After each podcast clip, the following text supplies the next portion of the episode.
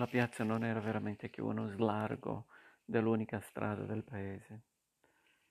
In un punto più piano, dove finisce Gagliano di sopra, la parte alta, di cui si risale un altro po' e si ridiscende poi, attraversando un'altra piazzetta. Gagliano di sotto, che termina sulla frana, la piazza a casa da una parte sola, dall'altra c'è un muretto basso sopra un precipizio, la fossa del bersagliere, così chiamata per esservi stato buttato un bersagliere piemontese, sperdutosi in questi monti al tempo del brigantaggio e fatto prigioniero dai briganti. Era il crepuscolo, nel cielo volavano i corvi e nella piazza arrivavano per la conversazione serale i signori del paese. Essi pa- passeggiano, passeggiano qui ogni sera. Si fermano a sedere sul mira- muretto e voltando la schiena all'ultimo sole, aspettando il fresco, ac- accendendo le loro sigarette economiche. Dall'altra parte, ad- addossati alle case, stanno i contadini tornati dai campi e non si sentono le loro voci. Il podestà mi riconosce e mi chiama. È un giovanotto alto, grosso e grasso, con un ciuffo di capelli neri e unti che gli piovono in disordine sulla fronte, un viso giallo e imberbe da luna piena, e degli occhietti neri e mala- maligni, pieni di falsità e di soddisfazione. Porta gli stivaloni un paio di bracche a quadretti da cavallerizzo, una giacchetta corta e giocherella con un frustino. È il professor Magalone Luigi, ma non è professore, è il maestro delle scuole elementari di Gagliano, ma il suo compito principale è quello di sorvegliare i confinati del paese. In quest'opera egli pone, avrò poi modo di contestarlo, tutta la sua attività e il suo zelo. Non è lì forse stato definito da esse e il prefetto, come subito trova modo di dirmi con una vocetta acuta da castrato che esce sottile e compiaciuta da quel suo corpaccione. Il più giovane e il più fascista fra i podestà della pro- provincia di Matera.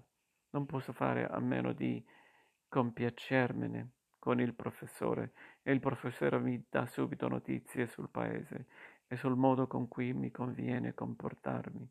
Ci sono qui alcuni confinati, una decina in tutto. Non devo vederli perché è proibito. Del resto sono gentaglia, operai, robetta. Io invece sono un signore, si vede subito.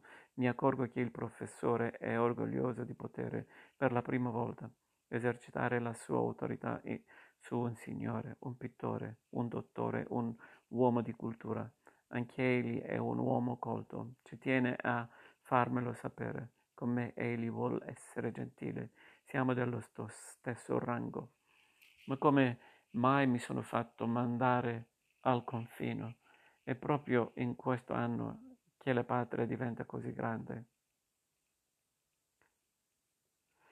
Ma c'è un po' di timore nella sua affermazione. La guerra d'Africa è appena all'inizio, speriamo che tutto vada bene, speriamo. Ad ogni modo, qui mi troverò bene, il paese è salubre e ricco. Un po' di malaria, cosa da nulla, i contadini sono quasi tutti piccoli proprietari, nell'elenco dei poveri non c'è quasi nessuno, è uno dei paesi più ricchi della provincia, soltanto devo stare attento perché c'è molta gente cattiva. Bisogna diffidare di tutti, intanto io non frequenti nessuno, egli ha molti nemici. Ha saputo che ho curato quel contadino, è una fortuna che io sia arrivato e che possa fare il medico, preferisco di no, devo farlo assolutamente, egli ne sarà davvero molto lieto. Ecco che arriva, in fondo alla piazza, suo zio, il vecchio dottor Milillo, medico condotto. Non devo aver paura, ci penserà lui a fare sì che suo zio non si dispiaccia della mia concorrenza. Del resto suo zio non conta. Quando All'altro medico chiedevo passeggiare solitario laggiù. Devo, devo fare attenzione, è capace di tutto, ma se potrò togliergli tutta la clientela sarà una cosa ben fatta e il professore mi difenderà. Il dottor Miglielo si avvicina a piccoli passettini. Ha una settantina d'anni, a poco meno, ha le guance cascanti e gli occhi lagrimosi e bonari di un vecchio cane da caccia. È imbarazzato e lento nei movimenti, più per natura che per l'età. Le mani gli tremano, le parole gli escono balbettanti, tra un labbro superiore enormemente lungo e uno inferiore cadente. La prima impressione è di un buon uomo completamente rimbecillito. È chiaro che egli non è molto lieto del mio arrivo, ma io cerco di rassicurarlo. Non intendo fare il medico, sono andato oggi dal malato soltanto perché era un caso d'urgenza e ignoravo l'esistenza dei medici del paese.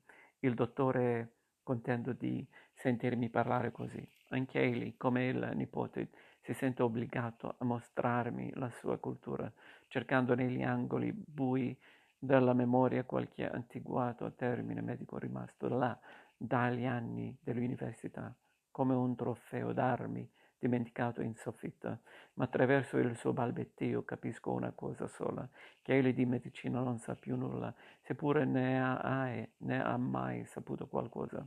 I gloriosi insegnamenti della celebre scuola napoletana si sono dileguati nella sua mente e confusi nella monotonia di una lunga quotidiana indifferenza. I rottami delle perdute conoscenze galleggiano senza più senso, in un naufragio di noia, su un mare di chinino, medicina unica per tutti i mali. Lo traggo dal terreno pericoloso della scienza e gli chiedo del paese, degli abitanti, della vita di qui, buona gente ma primitiva, si guardi soprattutto dalle donne. Lei è un giovanotto, un bel giovanotto, non accetti nulla da una donna, né vino né caffè, nulla da bere o da mangiare. Certamente ci metterebbero un filtro. Gli piacerà di sicuro alle donne di qui, tutte le faranno dei filtri. Non accetti mai nulla dalle contadine. Anche il Podestà è dallo stesso parere. Questi filtri sono pericolosi. Berli non è piacevole, disgustoso anzi. Vuol sapere, sapere di che cosa li fanno e il dottore mi si china all'orecchio, balbettando a bassa voce, felice di aver ricordato finalmente un termine scientifico esatto: sangue, sa, sangue catameniale. Mentre il Podestà ride di un suo riso di gola, come una gallina, ci mettono anche delle erbe e pronunciano delle formule, ma l'essenziale è quello. Sono gente ignorante. Lo mettono dappertutto, nelle bevande, nelle cioccolate, nei sanguinacci, magari anche nel pane catameniale. Stia attento. Quanti filtri, ahimè, avrò bevuto senza saperlo nel corso dell'anno. Certamente non ho seguito i consigli dello zio e del nipote e ho affrontato ogni giorno il vino e il caffè dei contadini, anche se chi me lo preparava era una donna. Se c'erano dei filtri, forse si sono vicendevolmente neutralizzati. Certo non mi hanno fatto male, forse mi hanno in qualche modo misterioso aiutato a penetrare in quel mondo chiuso, velato di veli neri, sanguigno e terrestre, nell'altro mondo dei contadini, dove non si entra senza una chiave di magia.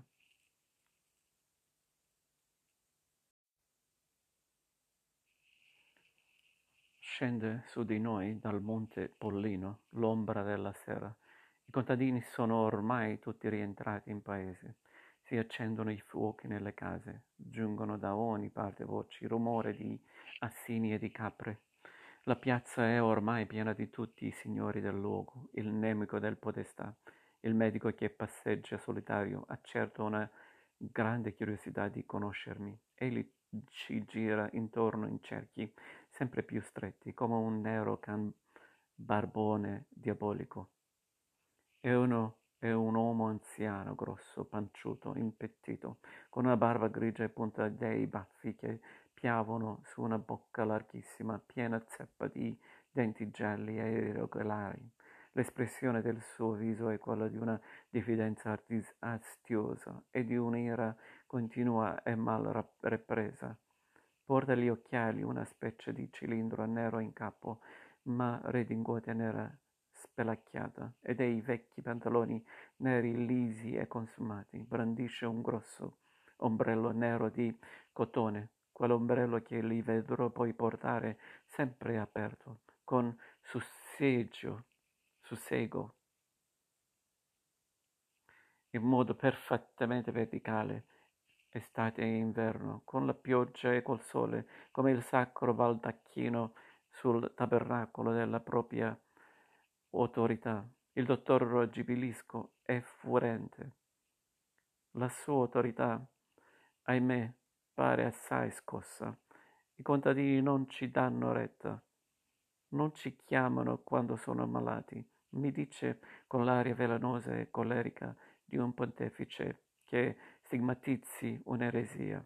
Oppure non vogliono pagare, vogliono essere curati, ma pagare niente. Ma se ne accorgeranno. Ha visto oggi qual tale non ci aveva chiamati. È andato a Stigliano, ha chiamato lei, è morto e gli sta bene.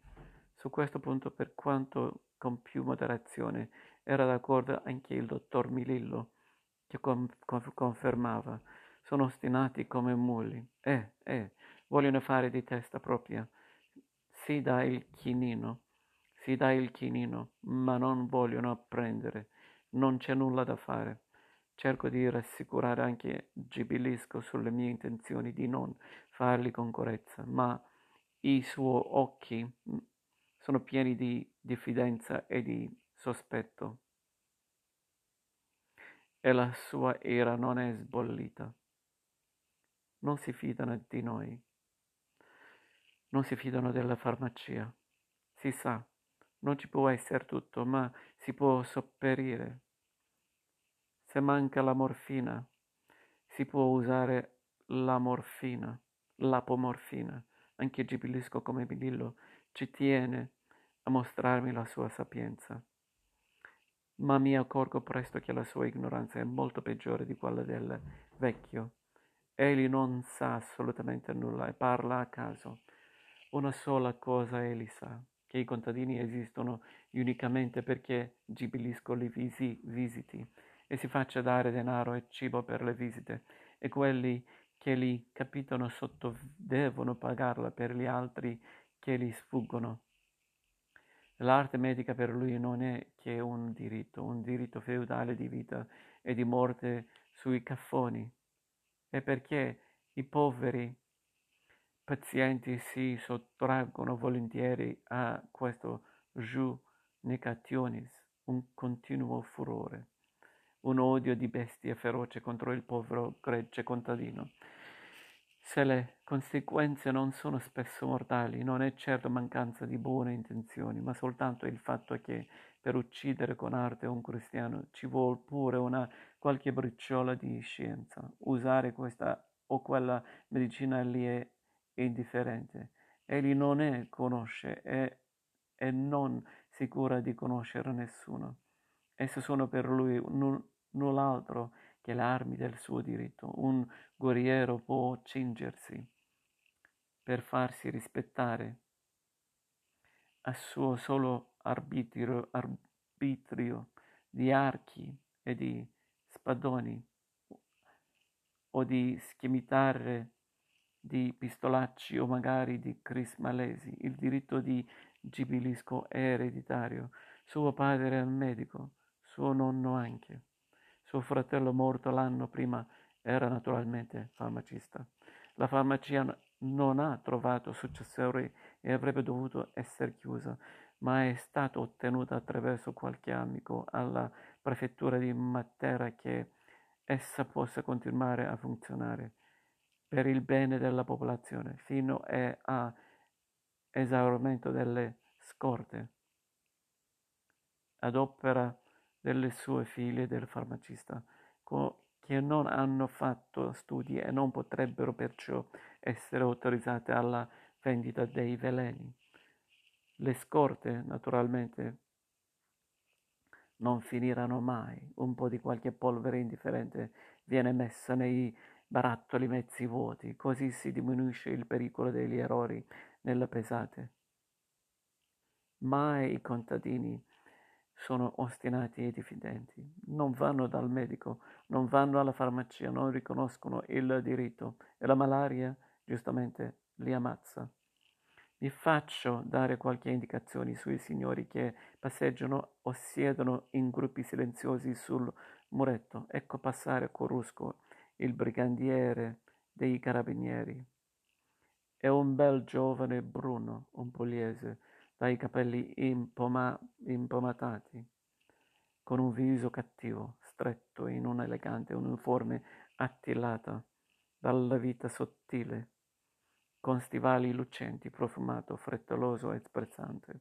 Con lui dirò pochissime parole, e lì mi guarda in distanza come un delinquente da tenere a bada. È qui da tre anni e ha già messo da parte, mi dicono, quarantamila lire, frutto a dieci lire per volta, dell'uso sagace dell'autorità sui contadini. È l'amante della levatrice, una donna alta e secca e un po' storta, dagli occhi romantici, lucidi e pieni di languore, con un lungo viso da cavallo, mal vestita, indaffarata, con dei gesti e degli accenti sentimentali ed eccessivi come una diva da caffè, concerto di provincia. Il briga- brigadiere si ferma un momento a parlare sottovoce col podestà e il suo braccio secolare, e li vedrò poi sempre confabulare a lungo in tono misterioso, forse sui mezzi migliori per tenere l'ordine e aumentare il prestigio dell'autorità, ma già si allontana e, squadrandoci dall'alto senza salutare, si avvia alla porticina della sua amica, là in fondo. O non andrà forse invece, come si sussurra, dalla bella mafiosa alla confinata siciliana che abita de- dietro la casa della levatrice, una splendida creatura nera e rosa, che nessuno vede mai perché tiene celato in casa, secondo gli usi del suo paese, il mistero della sua bellezza, e ha ottenuto per meglio salvare la sua ritrosia di non andare che una volta sola una alla settimana, anziché tutti i giorni, a firmare il registro del municipio. Pare che il brigadiere le faccia una corte altrame, altrettanto galante quanto minacciosa, per quanto la pudica siciliana abbia fama di essere inattaccabile, e si dica che laggiù nell'isola ci siano parecchi uomini pronti a vendicare, vendicare l'onore. Sarà difficile che la sua grazia velata possa a lungo resistere alla potenza incarnata della legge. Questi tre signori vestiti di nero, con panciotti a doppia fila di bottoni a foggia antica, che fumano in silenzio vicino a noi, sono tre proprietari pieni di sussiego e di tristezza. Ma quell'altro che sta solo in disparte, quel vecchio sottile dal viso intelligente, è, un, è l'uomo più ricco del paese, l'avvocato S. È un uomo buono e triste, pieno di sfiducia e di disprezzo per il mondo dove gli tocca vivere. L'anno scorso gli è morto l'unico figlio maschio e le sue due belle figlie, Concetta Maria, da allora non sono mai più uscite di casa, neppure per andare a messa. È l'usanza di qui, almeno tra i signori, se muore il padre le figlie restano tre anni recluse, un anno se muore il fratello, quel vecchio dalla lunga barba bianca, e gli scende sul petto che fuma vicino da, da, all'avvocato. E l'ex ricevitore postale a riposo, compare di San Giovanni del dottor Gibilisco. Si chiama Poerio, l'unico resto di una rama, ramo gaglianese della famosa famiglia di patrioti. è sordo e malato, non può ordinare, e si è fatto magrissimo, morirà certamente tra poco.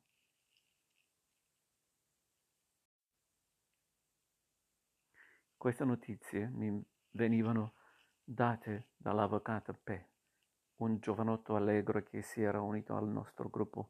Come mi raccontò subito, si era laureato qualche anno prima a Bologna. Non che avesse nessuna tendenza agli studi, né ambizione professionale, tutt'altro. Uno zio gli aveva lasciato in eredità tutti i suoi poderi e la sua casa in paese, a condizione che lui prendesse una laurea. Perciò lui era andato a Bologna. La vita goliardica di quegli anni era stata la sua grande avventura. Laureatosi è tornato in paese a godersi in pace l'eredità. Aveva sposato una donna più vecchia di lui e non aveva più potuto ripartire. Non faceva assolutamente nulla, se non cercare di continuare nell'ambiente paesano la sua vita di studente, come passare tutte le ore del giorno, tutti i giorni dell'anno, la passatella, il gioco delle carte, qualche chiacchierata sulla piazza e le sere trascinate qua e là nelle grotte del vino. L'eredità del zio l'aveva in buona parte perduta al gioco, a Bologna, prima ancora di esserne entrato in possesso. Ora i poderi erano tutti ipotecati, le entrate erano magre, la famiglia cresceva, ma il buon ragazzo, ragazzo era pur sempre un studente di Bologna, allegro e scapigliato, quello che fa tanto chiasso dall'altra parte della piazza, e un suo compagno di bevute e di passatella, maestro supplente alla scuola elementare, è ubriaco questa sera, come quasi sempre, fin dal mattino, ma Alvi ha il vino cattivo e diventa feroce, collerico, rissoso. I suoi urli, quando fa scuola, si sentono in fondo al paese, tutti si alzano di un tratto e si muovono verso la posta. Si vede infatti arrivare in cima alla strada la vecchia Procaccia con il sacco dei giornali e della corrispondenza che ogni giorno un mulo va a prendere il, al bivio sul Sauro, al passaggio dell'autobus sgangherato che porta i disgraziati viaggiatori attraverso migliaia di giravolte e di traballoni, dalla lontanissima Matera alla valle dell'Agri. Tutti corrono all'ufficio postale e aspettano che Don Cosimino, un gobetto dal viso arguto, abbia aperto i pacchi e fatto lo spoglio. È la cerimonia serale a cui nessuno manca e a cui anch'io parteciperò poi ogni giorno, per tutto l'anno. Tutti restano fuori dell'ufficio in attesa, ma il podestà e il brigandiere, brigadiere entrano e, con la scusa della posta di ufficio, controllano curiosamente le lettere di tutti. Ma questa sera la posta è in ritardo, cala la notte e non mi è lecito restare ancora all'aperto. Vedo arrivare zoppicante la ciprete, piccolo e magro, col grande pendaglio rosso sul cappello. Nessuno lo saluta. Io debbo ormai partire. Fischio al mio cane Barone, che mi precede a grandi balzi, estasiato dei nuovi odori, dei nuovi cani e pecore e capre ed uccelli di questo suo nuovo paese, e mi avvio lentamente per la salita alla casa della vedova. La fossa del bersagliere è piena d'ombre e l'ombra avvolge i monti viola e neri che stringono d'ognitorno l'orizzonte. Brillano le prime stelle, scintillano di là dall'Agri e i lumi di San, Sant'Arcangelo e più lontano appena visibili, quelli di qualche altro paese ignoto. Noi Polivo, forse, o Senise. La strada è stretta, sulle porte strano stanno seduti i contadini, nel buio che sale dalla casa nel morto giungono i lamenti delle donne. Un brusio indistinto mi gira attorno in grandi cerchi e di là c'è un profondo silenzio. Mi par d'essere caduto dal cielo come una pietra di uno stagno.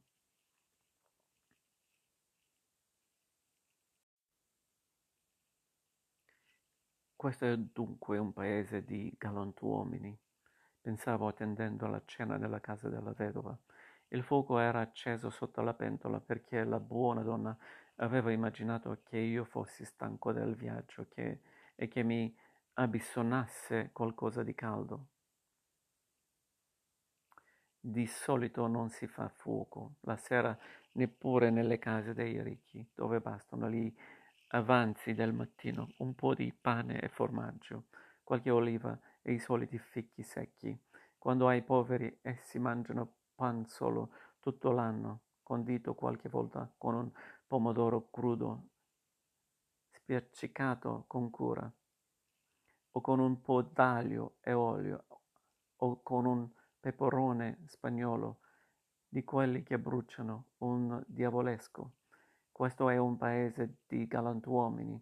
Non potevo ancora precisare le mie impressioni, né penetrare ancora tutti i segreti della politica e delle passioni paesane, ma mi avevano colpito il sussiego, le maniere dei signori sulla piazza e più ancora il tono generale di astio, il disprezzo e diffidenza reciproca della conversazione a cui avevo assistito, la fa- facilità con cui si manifestavano degli odi elementari, senza il naturale ritegno verso un forestiero appena arrivato, che aveva fatto sì che io fossi messo subito al corrente da ciascuno dei vizi o delle debolezze degli altri, per quanto non potessi ancora determinarlo con esattezza, che chia- era chiaro che anche qui, come a Grassano, gli odi reciproci di tutti contro tutti si cristallizzavano in due partiti. Qui, come a Grassano, come in tutti gli altri paesi della Lucania, dove i galantuomini che non hanno potuto, per incapacità o povertà, o matrimoni precoci, o interessi di tutelare, o per una qualunque necessità del destino, emigrare a paradisi di Napoli o di Roma, trasformano la propria delusione e la propria noia mortale in un furore genetico, in un odio senza soste, in un perenne risorgere di sentimenti antichi e in una lotta continua per affermare contro tutti il loro potere nel piccolo angolo di terra dove sono costretti a vivere. Gagliano è un piccolissimo paese e lontano dalle strade e dagli uomini. Le passioni vi sono perciò più elementari, più semplici, ma non meno intense che altrove, e non sarà difficile, immaginavo, averne presto la chiave. Grassano è invece piuttosto grande, su una via di passaggio non lontano dal capoluogo del, della provincia. Non c'è come qui il contatto continuo di tutti con tutti. Le passioni possono perciò essere più nascoste, prendere una forma più immediata, vestirsi di aspetti più complessi. I segreti di Grassano mi erano stati rivelati fin dai primi giorni del mio arrivo da uno dei loro più appassionati protagonisti, quelli di Gagliano, come li conoscero, come li conoscero. A Gagliano dovrò passare tra anni un tempo infinito. Il mondo è chiuso, gli odi e le guerre dei signori sono il solo avvenimento quotidiano. E ho già visto sui loro volti come esse siano radicate e violente, miserabili ma intense come quelle di una tragedia greca. Bisognerà pure che, come un eroe di Stendhal, io faccia i miei piani e non commetta errori. A Grassano il mio informare era stato il capo della milizia, il tenente De Cunto. Chi lo sarà qua giù?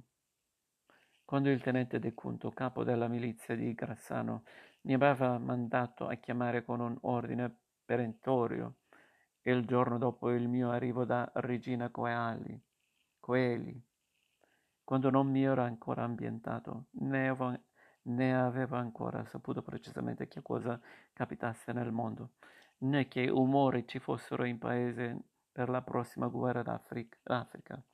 Avevo temuto qualche nuova noia, avevo invece trovato in una stanzetta che lì serviva di ufficio un piccolo giovane biondo, gentile, con una bocca amare e degli occhietti azzurro chiari, sfuggenti, dagli sguardi che si posano, che si posavano di fianco alle cose, rit- ritrosi, più che per paura, per una specie di vergogna o di ribrezzo.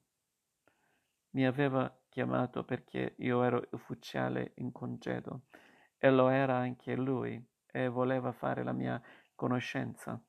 Ci teneva subito a dirmi che lui comandava la milizia, ma non aveva nulla a che fare né con la questura, né coi carabinieri, né con il podestà, né con il segretario del fascio. Quest'ultimo soprattutto era un delinquente, e tutti gli altri una banda degna di lui. La vita a Grassano era impossibile e non c'era rimedio. Tutti ambiziosi, ladri, disonesti, violenti. Egli doveva assolutamente togliersi di qui. Si moriva, perciò aveva fatto domanda di andare volontario in Africa. E pazienza, se tutto andrà in rovina. C'è poco di rimpiangere. Giochiamo il tutto per il tutto, mi disse guardando lontano di fianco a me. Questa è la fine, mi capisce? La fine. Se vincessimo, forse si potrà cambiare qualcosa, chissà, ma l'Inghilterra non lo permetterà. Ci spacchieremo la testa. Questa è la nostra ultima carta, e se ci va male, e qui un gesto come a dire: è la fine del mondo, andrà male, vedrà, ma non importa. Così non si può più continuare. Lei resterà qui qualche tempo. Lei è straniero alle nostre questioni e potrà giudicare. Quando avrà visto che cos'è la vita in questo paese, mi dirà che avevo ragione. Io tacevo perché diffidavo, ma dovevo poi riconoscere nei giorni seguenti che il tenente De Cunto, anche se forse mi sorvegliava, era tuttavia sincero, e il suo pessimismo non era una finzione. Mi aveva preso in simpatia perché ero forestiero, e con me poteva sfogare i suoi risentimenti. Ogni volta che io salivo alla chiesa in cima al paese e mi fermavo nel vento a contemplare il paesaggio desolato, me lo vedevo comparire vicino, biondo e grigiastro come uno spettro, e senza guardarmi mi parlava. Egli non era che l'ultimo anello di una catena di odii che risalivano per le generazioni, cent'anni di più, duecento, chissà, forse sempre.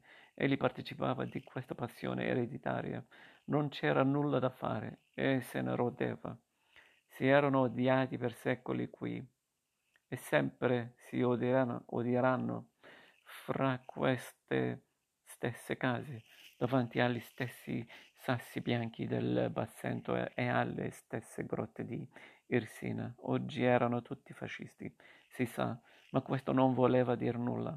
Prima erano nittiani o salandrini e risalendo nel tempo ghiolittiani o antighiolittiani, della destra o della sinistra, per i briganti o contro i briganti, borbonici o liberali, e prima ancora chissà, ma questa era la vera origine. C'erano i galantuomini e c'erano i briganti, i figli dei galantuomini e i figli dei briganti. Il fascismo non aveva cambiato le cose, anzi, prima con i partiti la gente per bene poteva stare tutta da una parte, sotto una bandiera particolare, e distinguersi dagli altri e lottare sotto una veste politica. Ora non ci resta che le lettere anonime e le pressioni e la corruzione di prefettura, perché nel fascismo ci stanno tutti. Io, vede, sono di una famiglia di liberali, i miei bisnonni sono stati in prigione, sotto i Borboni. Ma il segretario del fascio sa chi è, è il figlio di un brigante, proprio il figlio di un brigante, e tutti gli altri che li tengono a bordone e che adesso comandano il paese sono tutti dalla stessa, della stessa risma, e a Matera è la stessa cosa. Il consigliere nazionale N, di cui è di una famiglia che teneva mano ai briganti. Anche il barone di Collefusco, il padrone di tutte le terre qui attorno, il proprietario del palazzo sulla piazza. Chi è?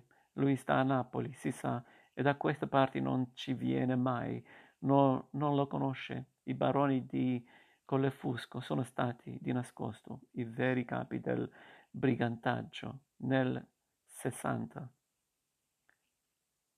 Da questa parte erano loro che li pagavano, che li armavano, gli occhietti azzurri scintillavano d'odio. Lei spesso si siede, l'ho visto tante volte, sulla panchina di pietra che è davanti al palazzo del barone. Cent'anni fa, anzi più di cent'anni fa, su quella stessa panchina si sedeva ogni sera, come fa ora lei, a prendere il fresco. Il bisnonno del barone di adesso, e usava tenere il, in braccio un suo bambino di pochi anni, proprio quel bambino fu poi il nonno del barone e deputato a man- manutengolo dei briganti. Su quella panchina il vecchio fu ammazzato da un parente dei miei bisnonni. Era un farmacista, fratello di un dottore palese. Noi De Cunto, qui a Grassano, siamo della stessa famiglia. A Potenza ci sono ancora parecchi nipoti del dottore. Ecco come fu. C'era in quel tempo qui da noi una vendita carbonara e ne facevano parte i due fratelli Palese, un La Sala, egli stessi La Sala del falegname che lei conosce, un Ruggero, un Bonelli e molti altri, e con loro c'era anche il barone di Collefusco, che faceva il liberale, ma il barone era una spia, ci si era messo in mezzo per denunciarli tutti. Infatti un bel giorno fanno una seduta per non so quale azione da farsi di lì a poco. Appena finita, il barone va al palazzo, chiama un suo servitore fidato, gli fa sellare il miglior cavallo e gli dà un biglietto con l'elenco di tutti i cospiratori da portare al governatore di Potenza, ma la partenza del servo non passa inosservata. Si aveva già qualche sospetto che cosa andava a fare quel servo sulla strada di Potenza a quell'ora col miglior cavallo del paese. Non bisognava perdere tempo, inseguirlo, fermarlo e appurare il tradimento.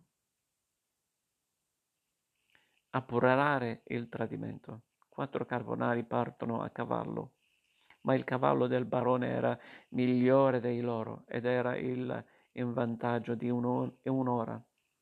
Quattro si buttano per le scor- scorciatoie e i sentia- sentieri e tanto corrono tutta la notte e riescono a raggiungere il servo proprio alle porte di Potenza, sul margine de- d'un bosco.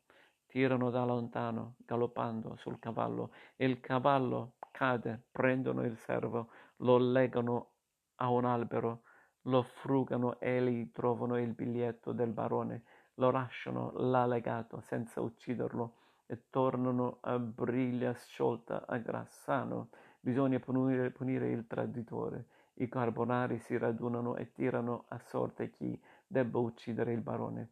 Tocca al dottor Palese, ma suo fratello, fratello del farmacista è miglior tiratore, è scapolo e chiede e ottiene, e ottiene di sostituirlo. Allora, di fronte al palazzo non c'erano case come ora, ma cominciava la campagna e c'era una grossa guer- quercia.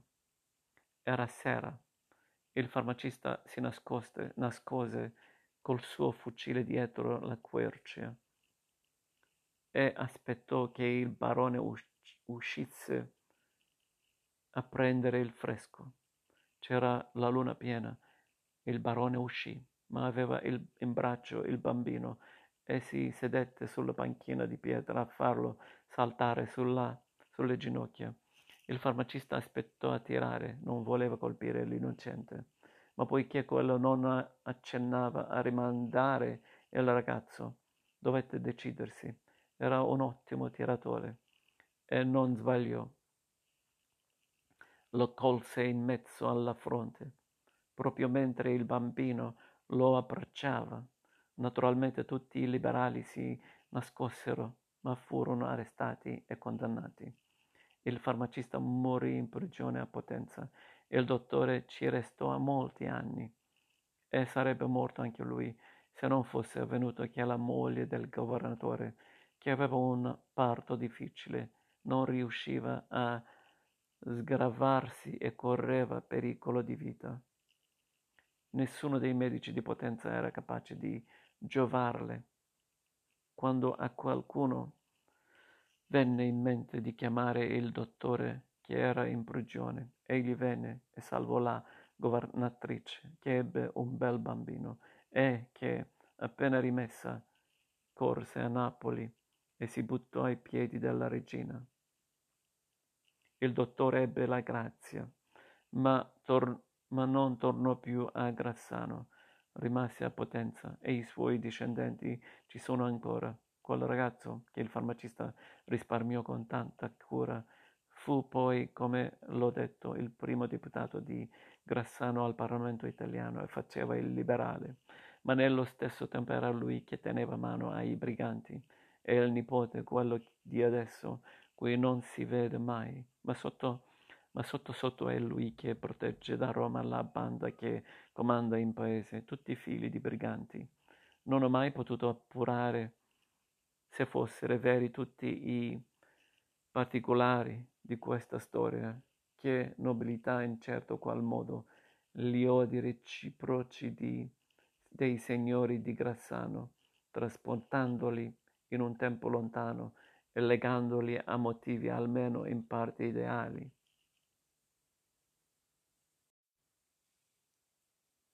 Ma la cosa non ha importanza, la lotta dei signori tra loro non ha nulla a che fare con una vendetta tramandata di padre in figlio, né si tratta di una lotta politica reale fra conservatori e progressisti, anche quando per caso prende quest'ultima forma. Naturalmente ciascuno dei due partiti accusa l'altro dei peggiori delitti, e gli stessi racconti del tenente De Cunto, mi rovesciati come tono sentimentale, mi venivano fatti dai membri del gruppo attualmente al potere. La verità è che questa continua guerra dei signori si trova nelle stesse forme in tutti i paesi della Lucania. La piccola borghesia non ha mezzi sufficienti per vivere col decoro necessario per fare la vita del galantuomo.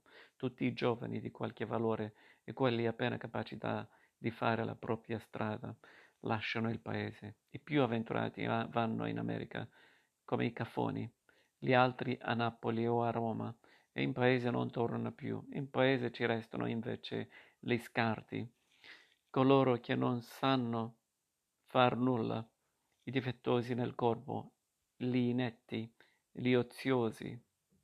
La noia e l'avidità li rendono malvagi. Questa classe degenerata deve, per vivere, i più piccoli poderi non rendono, rendono quasi nulla.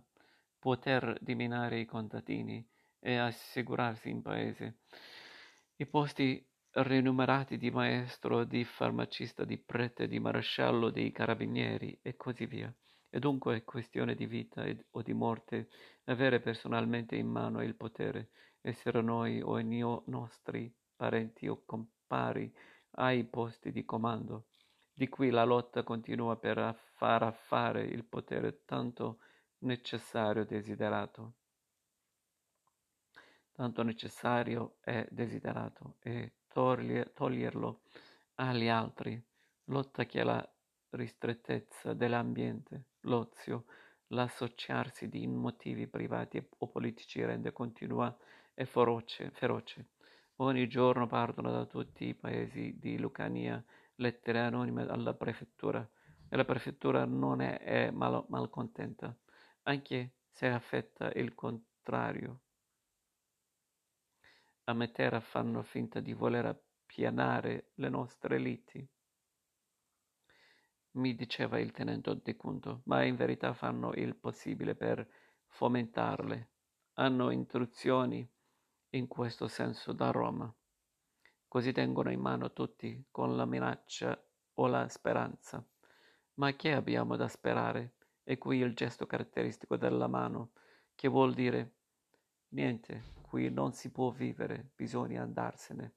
Ora andiamo in Africa. È la nostra ultima carta. Il viso del tenente della milizia si faceva grigio quando così mi parlava e gli occhi sfuggenti gli si sbiancavano di impotente furore, disperati e cattivi. Egli apparteneva tutto a quella gente, e quegli odi, a quelle passioni, era uno dei loro, e se ne rodeva. Un principio di coscienza e di vergogna era in lui, credeva anche lui, come tutti gli altri, all'impresa d'Africa, allo spazio vitale necessario a una piccola borghesia degenerata, ma nello stesso tempo si rendeva conto, sia pure in modo rudimentale e puramente sentimentale, di questa generazione, degenerazione e miseria. E la guerra diventata una fuga, la fuga in un mondo di distruzione. E in fondo quello che lo attraeva di più nell'impresa era proprio l'eventualità della sconfitta e dell'annientamento. Lo si vedeva dal tono in, con cui ripeteva «È la nostra ultima carta», il piccolo lume di coscienza che era in lui e che lo differenziava dai suoi concittadini non si manifestava altrimenti che con un profondo, vergognoso disprezzo di sé. All'odio reciproco dei signori egli aggiungeva l'odio di sé, e questa lo rendeva, era chiaro a chi lo osservasse, ancora più maligno e amaro degli altri, capace di ogni azione malvagia. Egli avrebbe potuto, senza contraddire il suo ingegno semplicissimo di giovane ragazzo di buona famiglia, uccidere, rubare, fare la spia, e forse anche morire come un eroe per la sua elementare disperazione. Tutto questo era per lui la guerra d'Africa. Se andava male, che cosa importava? Il mondo intero poteva andare in rovina per seppellire anche il ricordo, ricordo di Grassano, bianco sul colle e immutabile con i signori e i briganti.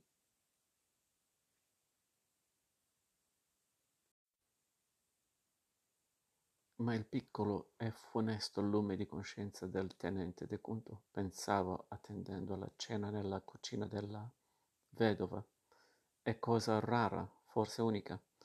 Esso non mi era apparso in nessuna delle facce ottuse, maligne e avidam- avidamente soddisfatte nelle mie nuove conoscenze. Sulla piazza le loro passioni, era evidente, non risalivano nella storia, non uscivano dal paese stretto dalle argile malariche.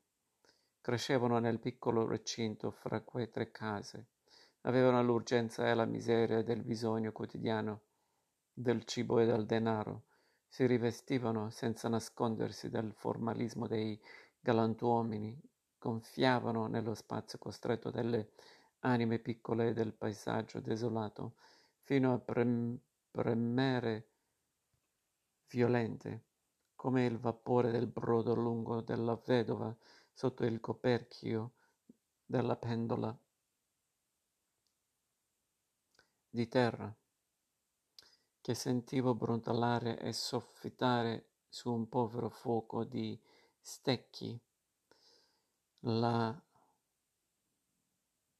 nel camino.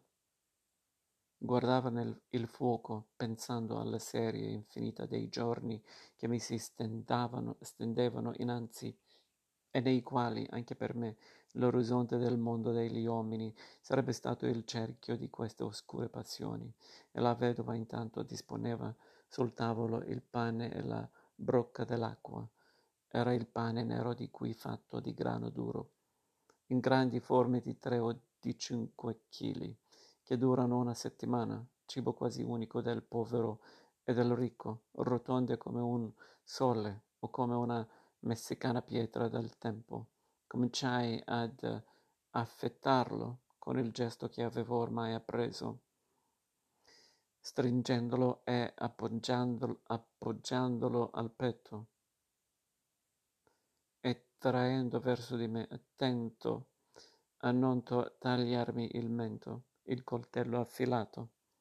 La brocca, come quelle di Grassano e tutte quelle che là e qui le donne portano in capo, era una fora di ferrandina di terra giallorossa, giallorosata, a stretture e rigonfi come una immagine femminile arcaica, dalla vita sottile, dal petto e dai fianchi rotondi, con le piccole braccia ad ansa. Ero solo al tavolo, davanti alla tovaglia pesante di tela di casa, ma la stanza non era vuota, la porta di strada ogni tanto si apriva, ed entrano delle donne, le vicine, le conoscenti, le comari della vedova. Venivano con vari pretesti a portare acqua o a chiedere se dovessero lavare per lei. Domattina al fiume si fermavano lontane dal mio tavolo, vicino all'uscio. Stavano l'una vicina all'altra e parlavano tutte insieme, come uccelli. Fingevano di non guardarmi, ma ogni tanto sotto i veli i loro occhi neri si voltavano rapidi e curiosi dalla mia parte e subito fuggivano come animali del bosco. Non ancora avvezzo al costume, un povero residuo di costume, che non ha nulla da fare con quelli famosi di Pietragalla o di Pisticci.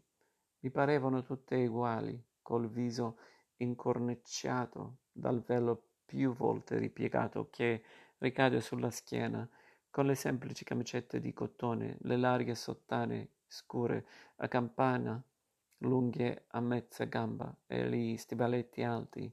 Stavano ritte col portamento solenne di chi è avvezzo a portare in equilibrio i pesi su, sul capo,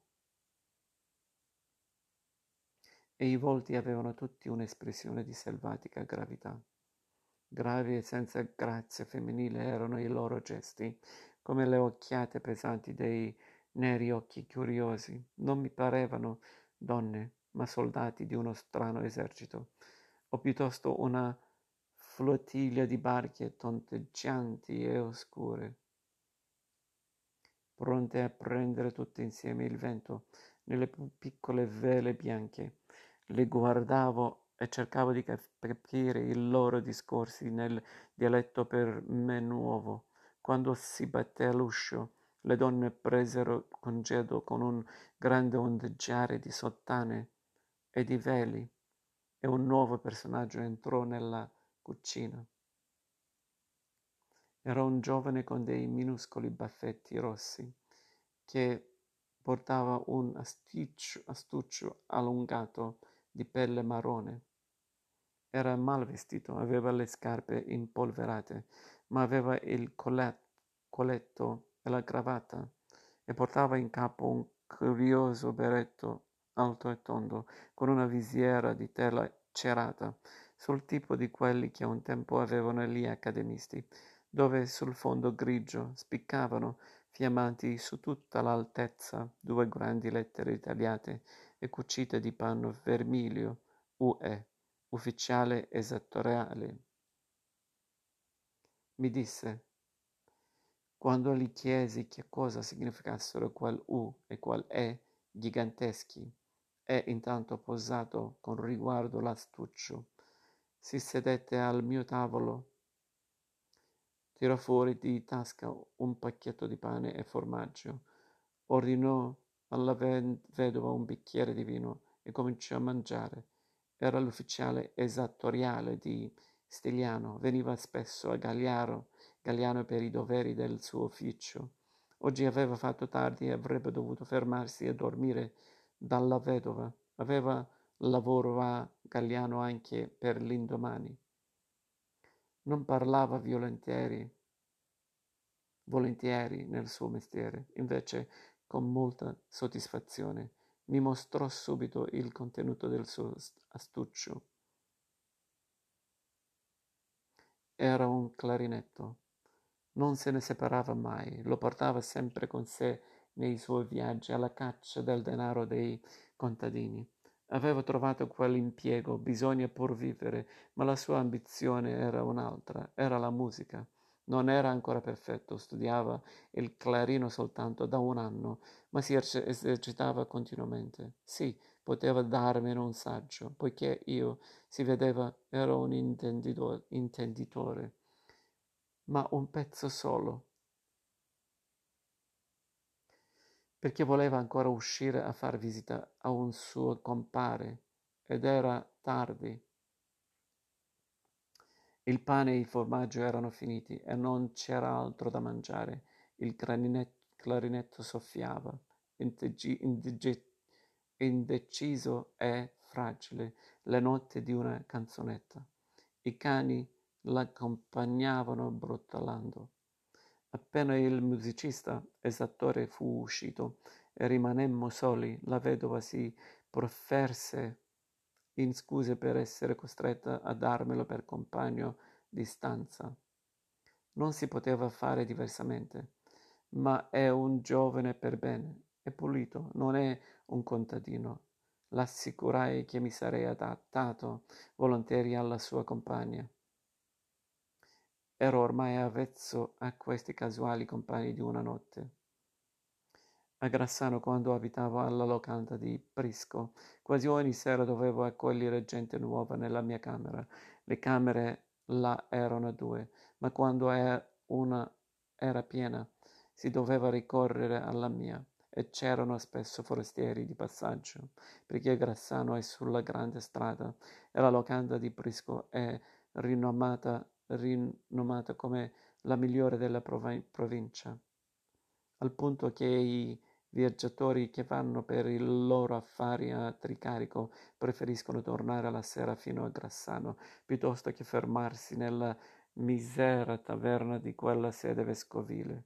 Erano dunque passati da me viaggiatori di commercio pugliesi, mercanti di pere napolitani, carattieri, conducenti di automobili, le genti più diverse. Una notte era già tardi ed io ero già a letto. Sentii il rombo inabituale di una motocicletta e mi vidi capitare in camera il motociclista con il casco coperto di polvere. Era il barone Nicola Roturno di Avellino, uno dei più ricchi proprietari della provincia.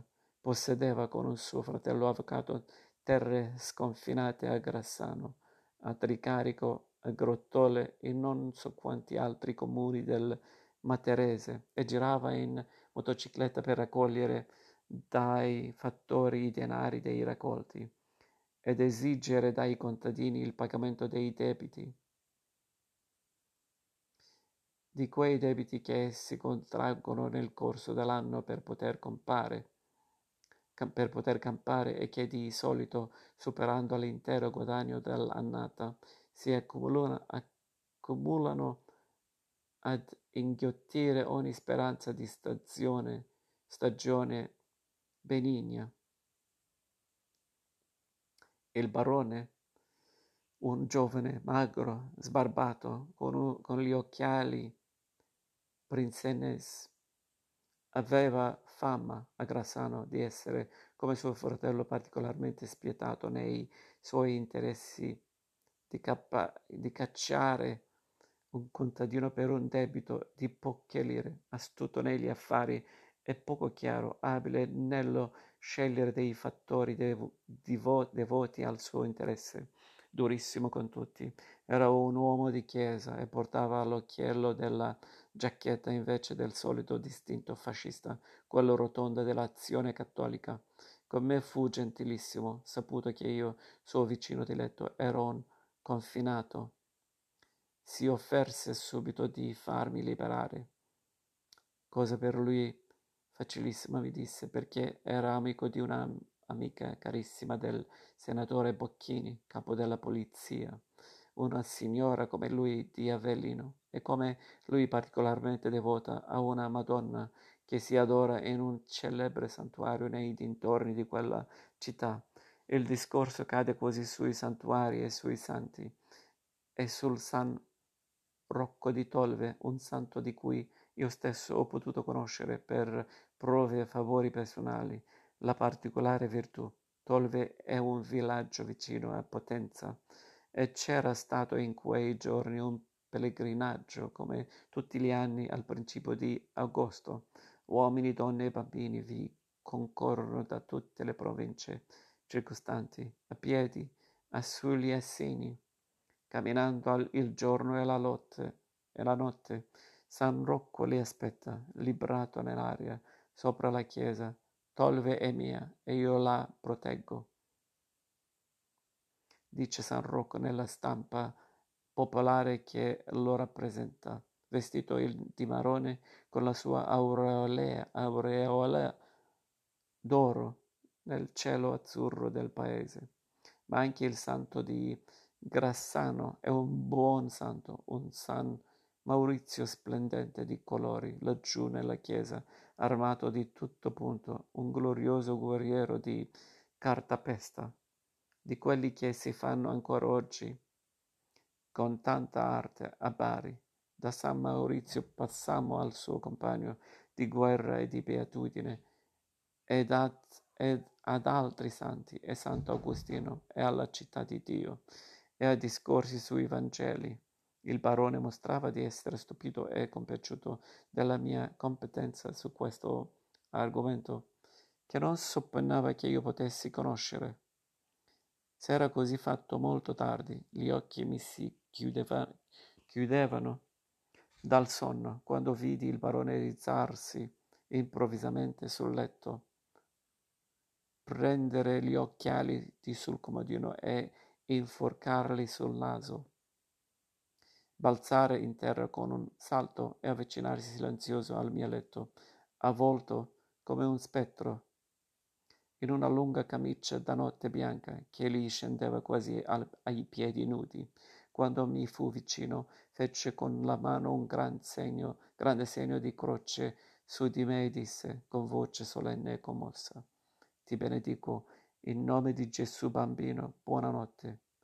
Replicato, il segno di croce tornò fra le lenzuola e spense il lume, protetto dalla inattesa benedizione del barone possidente. Non tardai ad addormentarmi, per risvegliarmi come sempre all'alba al suono angelico delle campanelle dei greggi che partirono per i campi e, e ai clamori diabolici di Prisco, che, come ogni mattina, chiamava con voci stentoree i figli insonnoliti.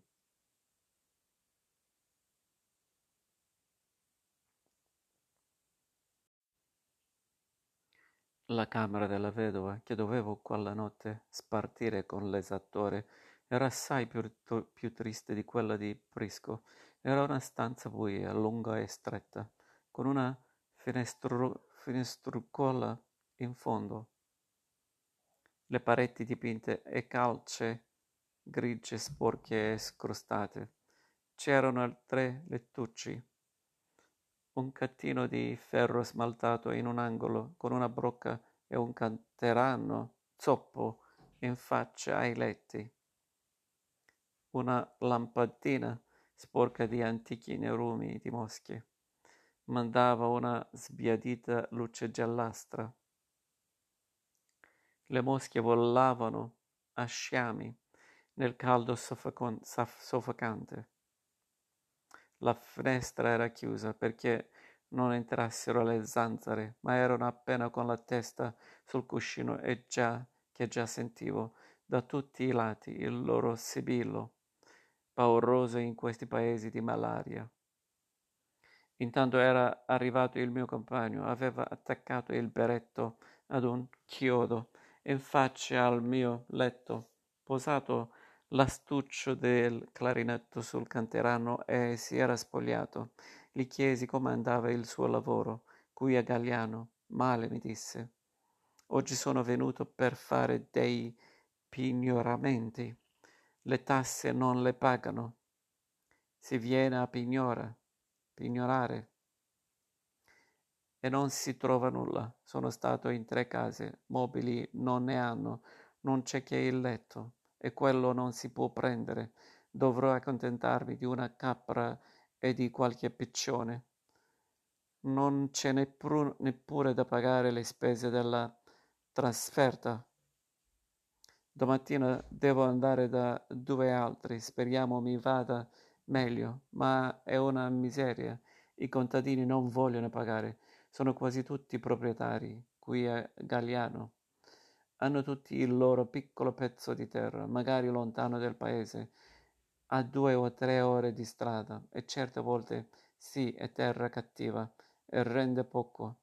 Le tasse sono forti, per dire la verità, ma questo non mi riguarda, non siamo noi che lo mettiamo, noi dobbiamo soltanto farle pagare, e lei sa come sono i contadini, per loro tutte le annate sono cattive. Sono piedi, pieni di debiti, hanno la malaria, non hanno da mangiare, ma staremmo freschi se dovessimo dar retta a loro. Noi dobbiamo fare il nostro dovere, non pagano e dobbiamo accontentarci di portar via quel poco che si trova, roba che non val nulla. Certe volte ho dovuto fare il viaggio per qualche bottiglia d'olio e un po' di farina, e ancora ci guardano male, con odio. A Mistallello, due anni fa, hanno anche sparato, è un brutto mestiere, ma bisogna per vivere, pur vivere. Vedevo che l'argomento lo disgustava e per confortarlo portai il discorso sulla musica. Sperava di poter scrivere delle canzonette, di vincere qualche concorso, qualche premio. In questo caso avrebbe lasciato l'esattoria. Intanto suonava il clarinetto nella banda di Stigliano.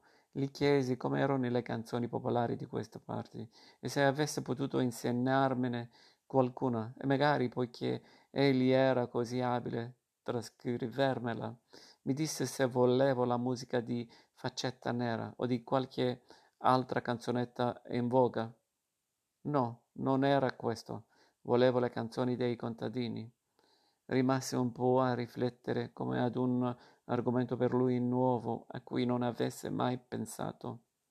Scrivermi le note di una canzone avrebbe potuto, cercandole ad una ad una sul clarinetto, ma non gli veniva fatto di ricordarsi di nessuna canzone cantata dai contadini. Avviaggiano, avvigano, avviaggiano, cantavano e suonavano, ma da queste parti no, c'era forse qualche canto di chiesa, si sarebbe informato. Altro non conosceva, anch'io avevo notato, a Grassano, la stessa cosa, né il mattino quando partono per il lavoro, né il meriggio sotto il sole, né la sera, nelle lunghe file nere che tornano con gli assini e le capre verso le case sul mon- monte. Nessuna voce rompe il silenzio nella terra, soltanto una volta avevo sentito verso il Bassento il lamento di un flauto di canna, a cui un altro flauto rispondeva dalla collina di faccia. Erano due pastori forestieri che andavano col gregge di paese in paese, si richiama, richiama, richiamavano di lontano. I contadini non cantano. Il mio compagno non rispondeva più, sentivo il suo respiro regolare e fischiante, nel ronzio continuato delle mosche eccitate dal caldo. Un tenue chiarore veniva attraverso i vetri chiusi da un cielo pallido per un, una falce di luna. Sul muro in faccia a me distinguevo a quel barlume sul berretto appeso al chiodo le grandi lettere rosse U E.